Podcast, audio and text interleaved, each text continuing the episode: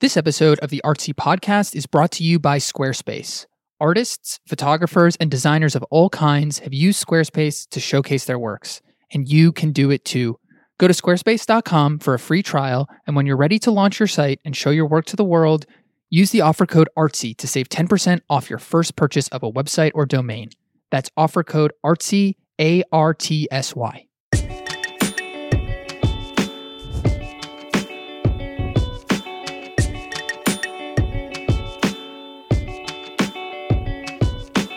Hello and welcome to the Artsy Podcast. I'm your host, Isaac Kaplan, joined this week by Deputy Editor Scott Indrisek. Hello, Isaac. Hey, Scott, and special guest, musician and songwriter Aaron Lammer, who's also the host of a podcast called Stoner.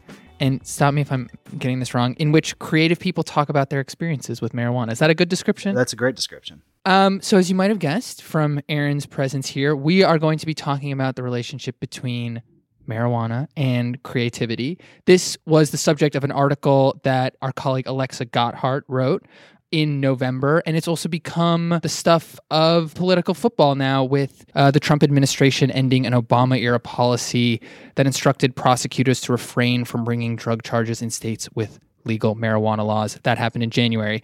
So, Aaron, I guess you're our resident expert here on this one. You've interviewed a lot of people about the relationship between pot and creativity how would you kind of, for lack of a better like summarize what have you sort of found on this on this journey? Well, um, you know, the people that I've interviewed for the show are come from really different backgrounds, um, from people who are full time artists to people who work within the marijuana industry but might you know be an artist on the side or something like that. So, like if I were to summarize the first season of Stoner interviews, it would be that um, people's experiences are really different and unique. Um, just like art itself or creativity itself, and that um, people have totally different practices, totally different relationships with marijuana, and a lot of it, I think, it uh, comes down to what their journey has been. Whether you know you're someone who started in high school and then gave it up, and you're coming back to it because there's legal weed in California now, or you're someone who's been smoking every day for you're you know since you were a teenager. All of these things kind of have like different implications,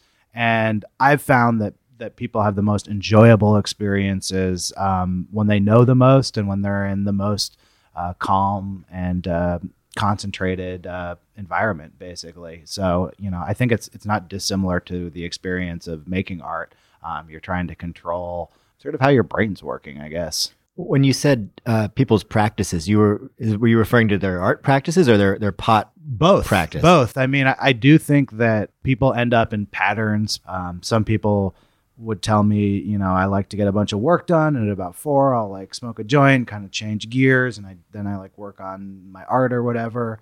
Um, there's other people who are like, I only do it like twice a year and have this like completely tripped out journey and write down everything I think. Mm-hmm. Um, like really the whole spectrum, like lots of things that I would have not expected. Yeah, I mean, even just hearing that, it's like I have a lot of work to do, so I'm going to smoke a joint. It's like, uh, that's not, I don't think that the relationship people typically think of. Well, I mean, we're in the middle of a bit of a weed wave in this country. And while I think that would be like not an acceptable position if you're like working on Wall Street right now, if you're a graphic designer in LA, that might not be the craziest uh, mm. thing to tell someone, you know, that you like have an espresso and like half a joint in the morning and fire up your laptop. So, um, but all of those kinds of little changes have these like massive uh, repercussions when they're played uh, uh, at large in society. Like I personally think a lot about music venues.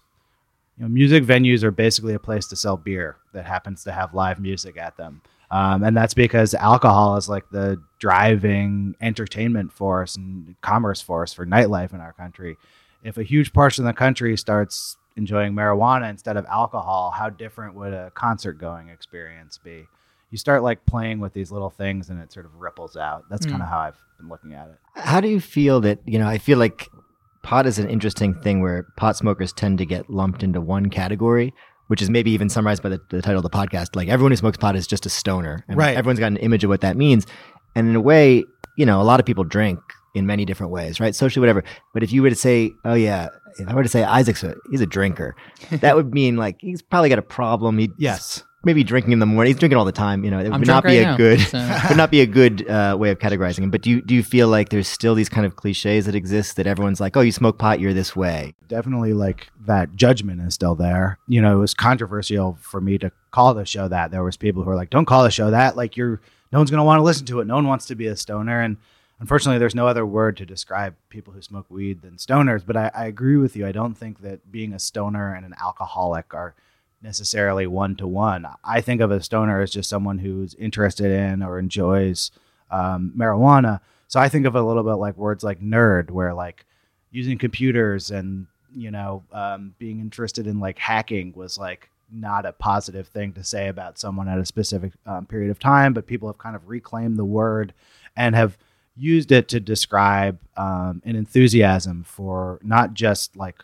computers, but a whole culture. And to me, like stoner culture goes way beyond weed. It has to do with entertainment and it has to do with politics and ethics and all of these sort of um, disparate fields. So I'm not sure we're exactly there yet, but that is the direction I see that word going in. And I'm kind of curious, do you find because I do think Scott's right, like the word stoner kind of lumps a lot of people together, but also I'm curious if there are people who listen to your podcast who don't smoke weed at all but are really interested in it. Have you have you heard from those we- listeners? Yeah, I, I definitely have. I, I'm actually surprised how many of those listeners there are out there. Um, I I even you know I've, I I come across people who are like, yeah, it sucks. I've had I have a really bad reaction to marijuana, and therefore I don't smoke it, but I'm still like really curious about it, and I've been following it, and I, I'm actually consistently surprised. Sometimes people will be, I love the show, and I'd be like.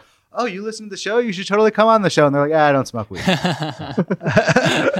yeah, no, but it is interesting to think about this because it is there are quite a few people who are studying the effects of marijuana on creativity, you know, whatever creativity means you know, in a sort of broader Yeah, that's always the problem I have wrapping my own head around. Like the, creativity is a word that gets used so often, but I feel like if you sat down 30 people Yeah. and said, "What's your definition of creativity?"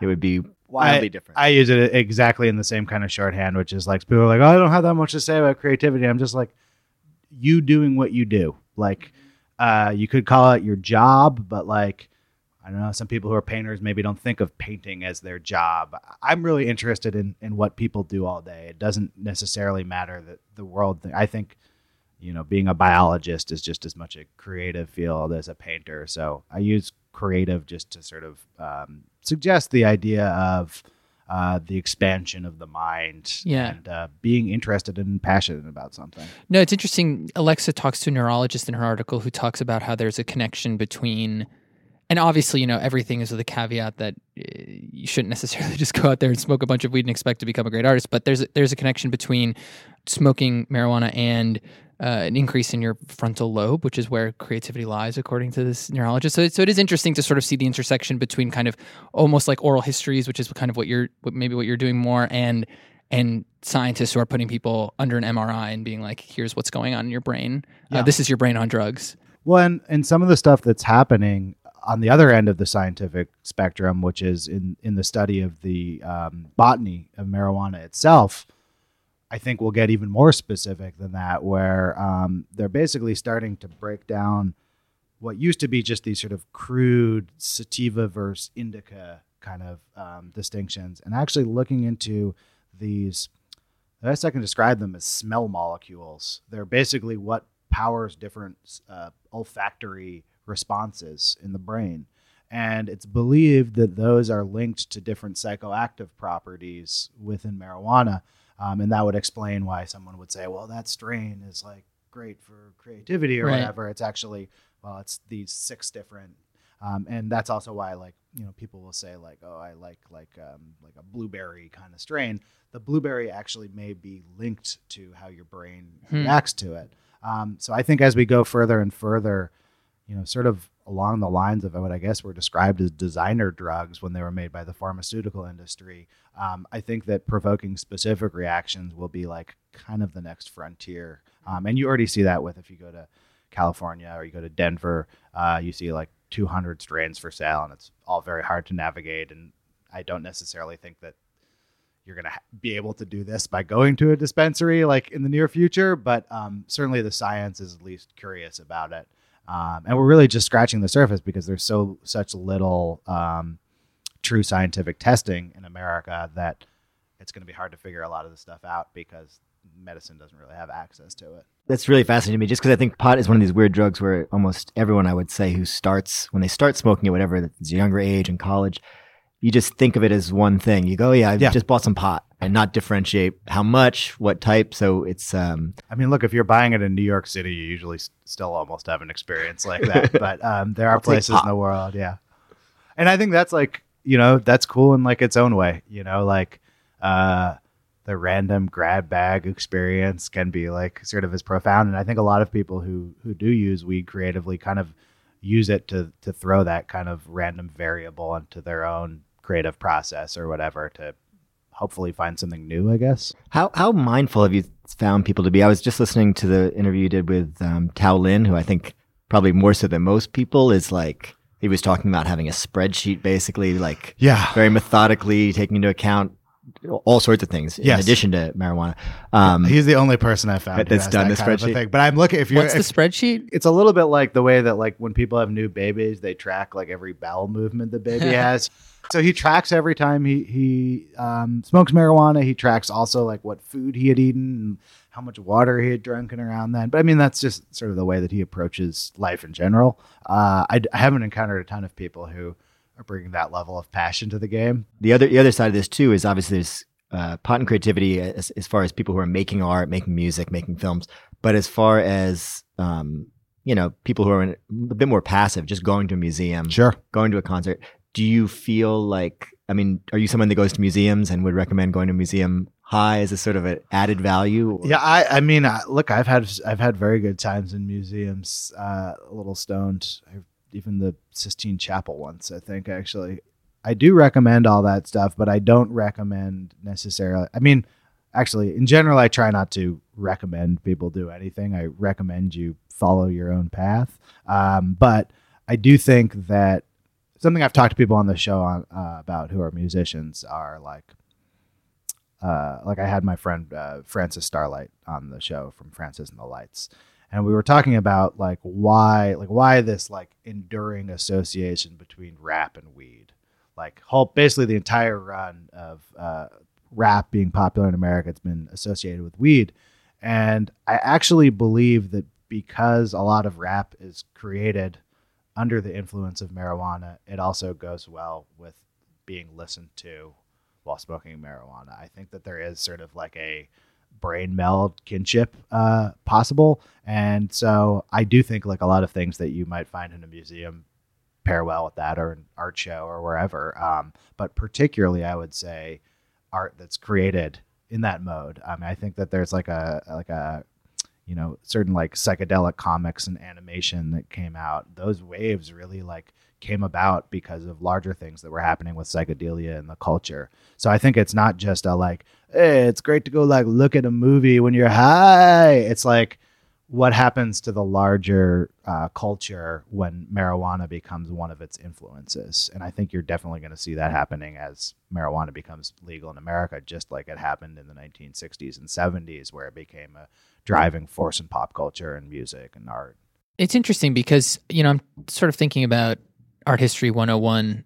I mean, with with the exception of maybe some artists, particularly notably contemporary artists, like there, there really isn't a lot of discussion about, you know, whether X artist was an alcoholic when they were making their work or, you know, took LSD or whatever. It is sort of isolated from like a lot of context is isolated from the work itself and sort of is on the museum as sort of this like pure art historical object that would that, that has nothing to do with the outside world and god forbid you know the artist was drunk let alone high when they were painting this you know and it is kind of interesting to think about that Yeah, we don't get that context. Or if you do get the context, it would be somebody like, I hope this is his name. Maybe you know this guy, Alex Grey.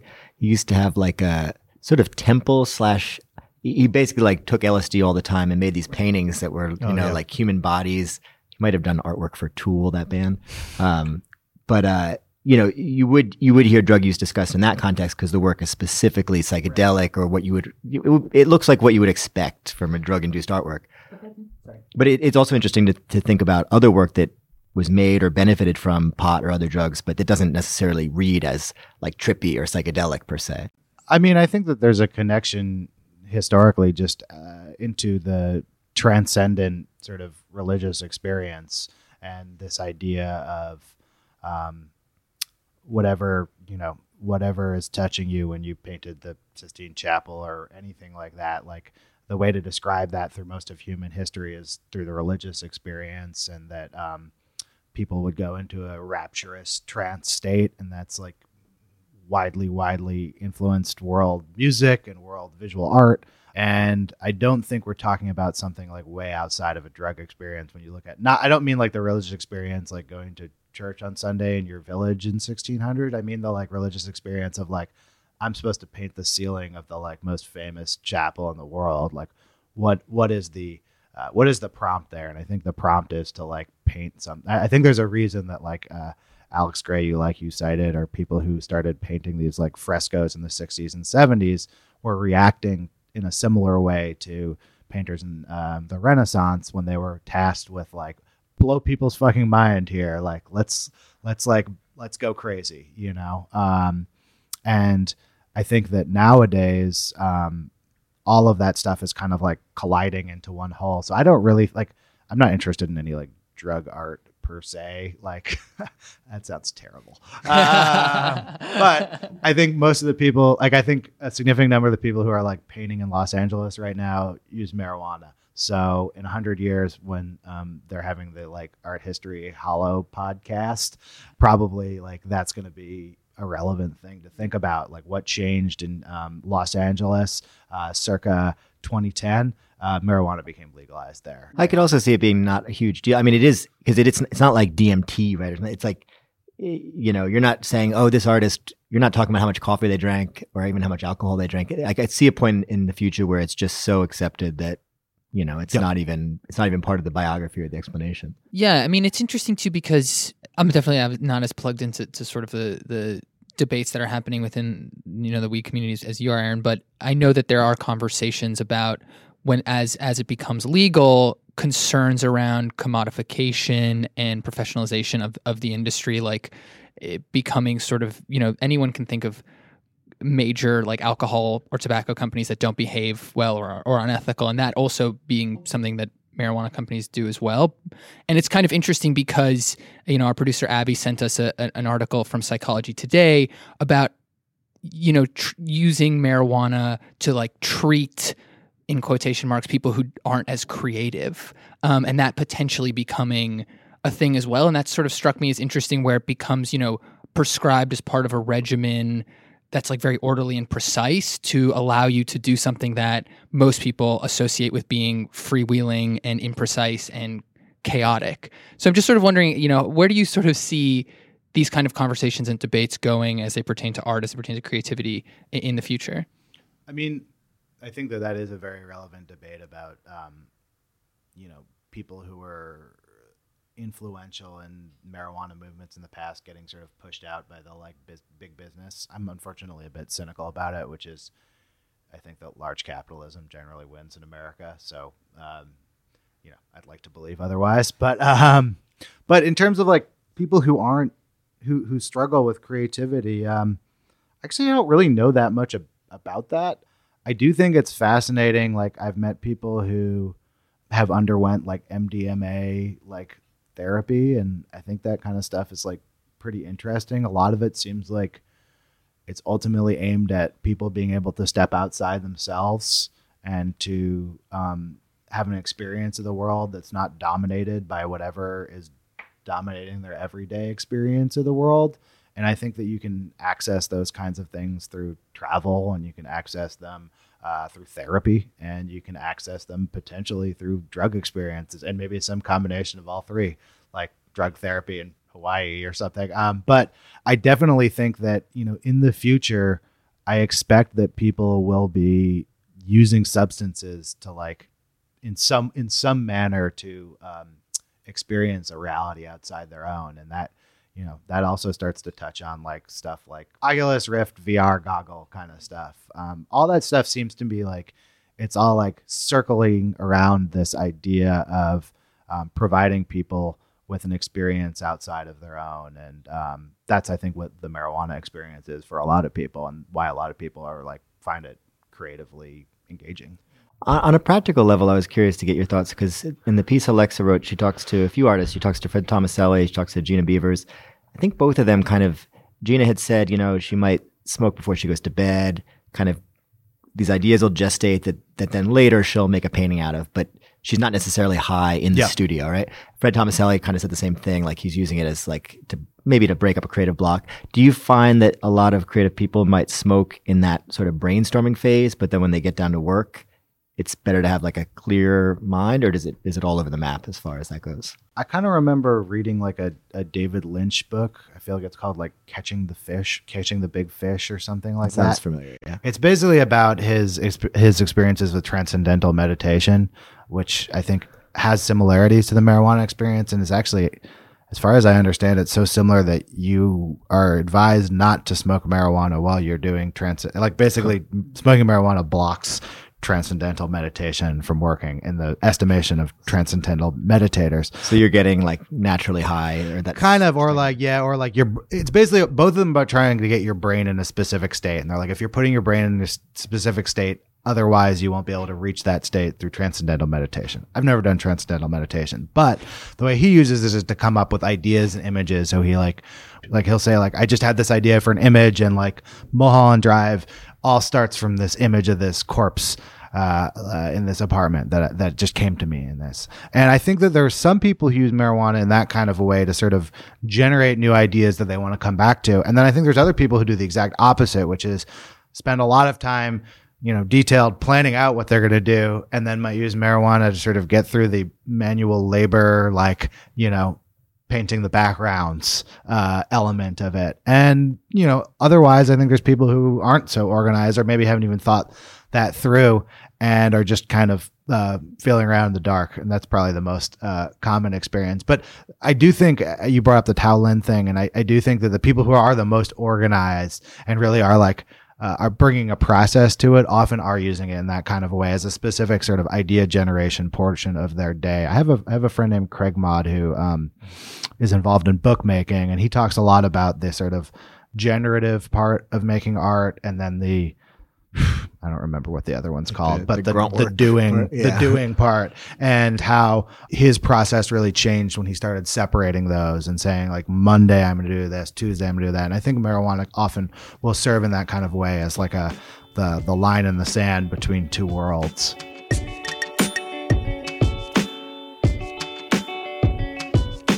All right, Scott. So, where in the art world are you going to be drinking white wine this week? Um, I'm going to recommend um, another show that already opened at 303 Gallery. Stephen Shore is a body of new work that he took with the digital camera. Um, kind of interesting pictures of like detritus on the ground and cigarette butts and dirt and leaves and twigs, but um, interesting. And uh, you know, he obviously has a show up at MoMA as well, but this is a little bit different. And Aaron, what about you? Uh, I have a five week old, which means I have been seeing, I have not been smoking any marijuana, nor have I been going to any art shows. um, but I will, um, I will give a rainy day white wine pick, um, which is a art book. Um, it's called Altered States: The Library of Julio Santo Domingo. Um, Julio Santo Domingo was, I would say, the preeminent uh, collector of psychedelic uh, artworks and books and ephemera uh, dating back hundreds of years. Um, and he created basically a house that housed his massive collection of this stuff. And the book just documents all the stuff that he collected. I think it, I actually do think that there is a show of it somewhere in England, but I cannot pretend that I've been to that show. I can pretend that I have the book, which I do, and it's really excellent. I highly recommend checking it out. I will be checking out the David Hockney retrospective at the Met. Um, I don't know. I love his. I know it's cliche, but his pool drawings, love them. Can't. What? Can't get. I, okay, so I saw that that was happening, but what? Um, what? Like, is this a career Hockney retrospective, or is I it a specific so. period? This is a major retrospective. Uh, David Hockney is turning 80 or has turned 80. Um, he's been an artist for, for like six decades now, and, and this is a big look back. I know there's going to be huge crowds there because he's he's so famous, so influential, but I'll brave them. And I, I don't have to pay a out of state membership fee because I live in New York. But to anyone listening who doesn't, might want to go before March 1st because that's when, if you're an out of state resident, it'll be $25.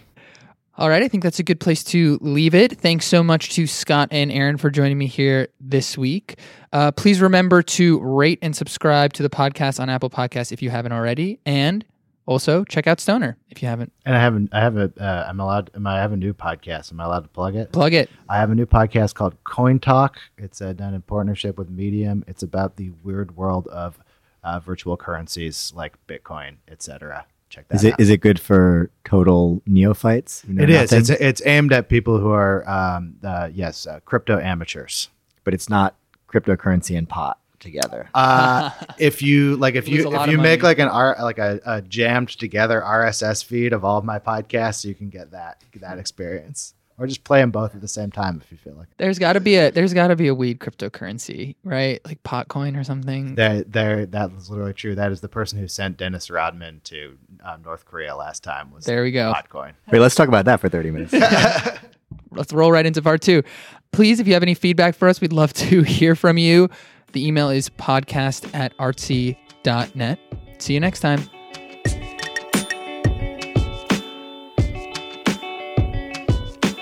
Our producer this week, as always, associate editor Abigail Cain. The theme music is by Broke for Free.